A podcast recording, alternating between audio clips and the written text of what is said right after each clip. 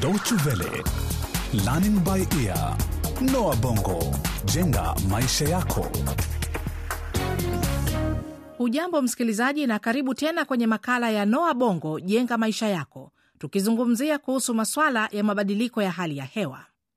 Mambo sasa yameanza kupamba moto, huku wakereketwa wa mradi wa ujenzi wa kiwanda cha umeme wakiimarisha juhudi zao za kupambana na wapinzani wao. Joshua na Alex wanakutana na pia hofu inazuka kuhusu uhusiano uliopo baina ya magonjwa mbalimbali na mabadiliko ya hali ya hewa. Kwa mengi zaidi, endelea kuwa nasi hadi mwisho wa sehemu hii ya tano.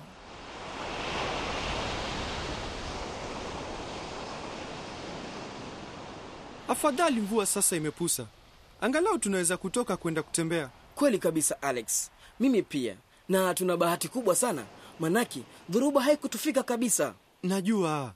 E, Josh, hebu tazama yale matumbawe.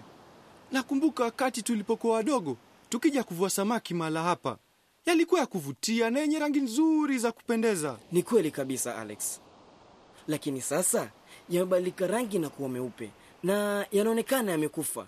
Hebu tazama yule mtu pale anafanya nini, lakini na anaonekana anakata sehemu fulani ya matumbawe. Wewe wacha, huwezi kufanya hivyo. Usijali, usijali, tulia. Nakata kipande kidogo tu ili nifanye utafiti. E, naitwa Dan Makumba. Mimi ni mtaalamu wa biolojia wa viumbe wa baharini na nafanya utafiti kuhusu matumbawe haya. Kweli nachanganyikiwa, au matumbawe yalikuwa na rangi tofauti? Ah, umepata, yanakufa na ni janga kubwa. Yaani bwana Makumba, una maana gani kuwa ukisema yanakufa? Matumbawe haya tunayaita msitu wa mvua baharini. Takriban robo ya viumbe wote baharini huishi na kuzaana kwenye matumbawe. Hapa ndipo unapopata aina nyingi za samaki, uduvi, kamba na kadhalika. Unajua nini, babangu ni mvuvi, lakini yeye mara nyingi hawezi kwenda mbali zaidi ya yaa matumbawe. Hiyo ni kwa sababu anataka kuwanasa samaki wakubwa. Unajua, matumbawe ni muhimu sana kwa viumbe baharini. Chukua mfano wa mji wetu. Matumbawe huwa kama kinga kutulinda kutokana na dhoruba kama lile iliyotokea sasa hivi. Sasa kwa nini yanakufa? Matumbawe huathiriwa kirahisi sana na mabadiliko ya kiwango cha joto cha maji eh? Uwazi na asidi baharini ni ishara za mapema za mabadiliko ya hali ya hewa. Kwa hivyo una maana kuwa matumbawe yanakufa kutokana na mabadiliko hayo ya hali ya hewa? Ndiyo kabisa.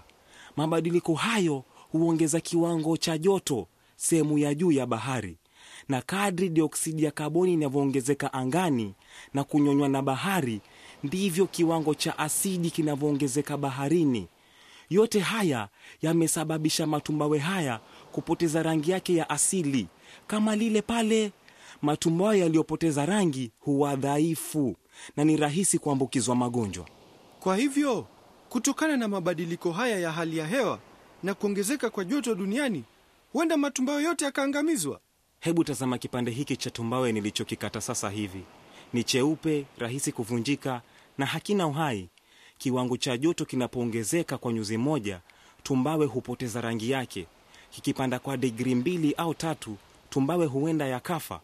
Yaani una maana kuwa kiwango cha joto cha maji haya huenda kimepanda kwa nyuzi moja au mbili hivi? Aa, naweza kusema hivyo, na kwa sababu matumbawe yanakufa, inatishia uhai wa viumbe wengine wanaoishi ndani ya matumbawe haya. Unajua, samaki wote wadogo wanategemea matumbawe hadi kuwa wakubwa, hawatakuwa na pahala pa kuishi, na nadhani vilevile wavuvi wataathiriwa pia. A, yote yanahusiana, mabadiliko ya hali ya hewa na joto kuongezeka baharini. Wajua, inasikitisha kuona matumbawe haya mazuri yakifa mbele ya macho yetu. Sawa, mimi sasa narudi kwa mahabara yangu. Hii hapa kadi yangu. Mkitaka maelezo zaidi, msisite kunipigia simu. Asante sana, na nimefurahi sana kuzungumza na wewe leo.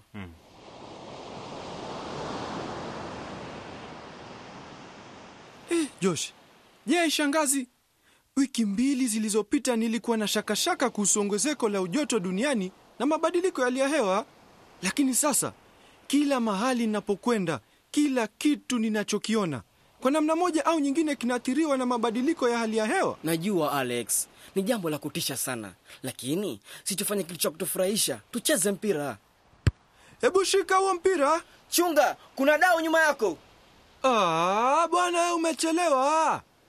Oh, Mungu wangu. Tazama Josh. Sili ni dau la babako. Kuna tundu kubwa katika sehemu ya ubavuni. nini tundu wapi Hapa. Inaonekana mtu amelitoboa kwa shoka. siamini ni hayawani gani huyo amefanya hivi lakini Tazama. Kuna ujumbe uliokomelewa kwa msumari ubavuni. Rudi shuleni. Futilia mbali maandamano. Utapata hasara zaidi kuliko hii ya dau wakati mwingine. lazima awe ni mtu anayehusiana na kiwanda cha umeme wamejua tunaandaa maandamano wiki ijayo ili kupinga huu mradi wao Hapana, haiwezekani. Lakini itakuwaje kama babangu anahusika na mambo haya? ni jambo la kuudhi sana lakini nitawezaje kumtazama babangu husoni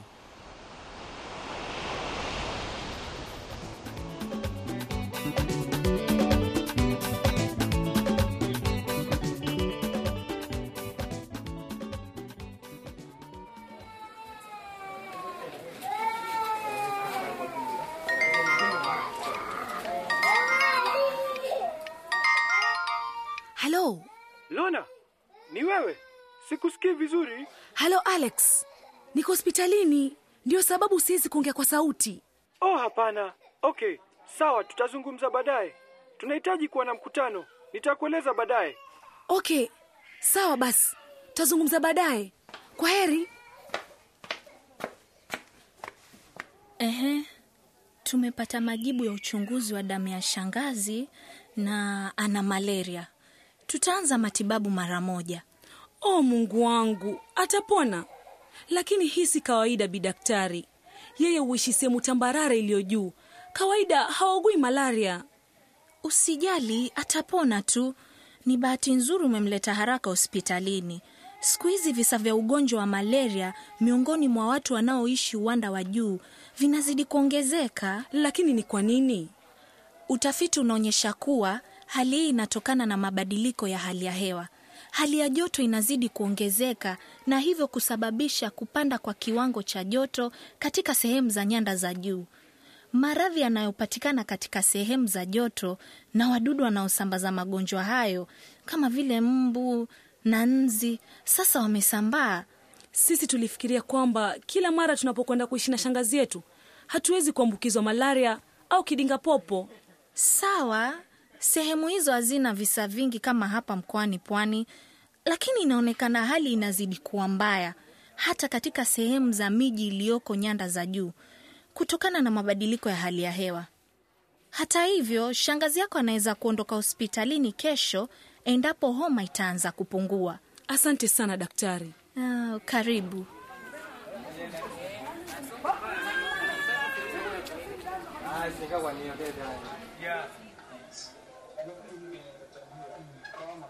Okay sawa sasa sote tumefika alex ni nini kilichokuwa kikiendelea Ah, mimi na Josh tulikuwa ufuoni tukijadiliana ya mwanabiolojia wa viumbe wa baharini. Kisha tuko na dau la babake Josh limeharibiwa kabisa. Kulikuwa na ujumbe huu uliotundikwa ubavuni mwa dau hilo. Ni watu hao hao. kina nani hao Sikutaka kulizungumzia swala hilo, nilidhani ingekututisha na hatimaye kuvunjilia mbali jopo letu. kulitokea nini lakini carol Kibanda changu cha magazeti kilichomwa siku mbili zilizopita. Pandikizi la mtu lilinijia ghafla na kunionya nisiwaharibie maisha wakubwa na kwamba tusitatize ujenzi wa kiwanda cha umeme. lazima iwe ni watu hao hao walioharibu dau la babangu na nimekasirika sana tulia joshua lazima tufikirie kwa busara kutokana na ujumbe huu na yalompata carol jamaa hawa wanataka tuachane na kampeni yetu. Wanaogopa huenda tunapiga hatua za kufaulu. Ni sawa kusema hivyo Lona, lakini je, tutafanyaje endapo kitu fulani kitatokea kwa mmoja wetu au familia zetu? usijali alex. Hakuna chochote kitakachotokea. Babako anahusika sana katika mradi huu. Tutajuaje utoe siri zetu kwake? Hawa watu walijuaje kuhusu maandamano ya wiki ijayo? Kwani ulimwambia babako Alex? Bila shaka sikumwambia, najua hamniamini, lakini mimi pia sitaki mradi huu uendelee. Siwezi kuhatarisha maisha yenu, mnapaswa kuniamini. na kuamini alex lona huwezi kumlaumu alex eti kwa sababu babake anahusika na mradi huu sasa tuache kubishana kuhusu swala hili Sawa, lakini naogopa. Naona bora tufutilie mbali kampeni yetu. ala sawa basi hayo ni maoni yako lakini mimi ningependelea tuendelee hata mimi pia hizo ni kura mbili dhidi ya moja. Lona zamu ni yako sasa. Uamuzi wote unakutegemea wewe.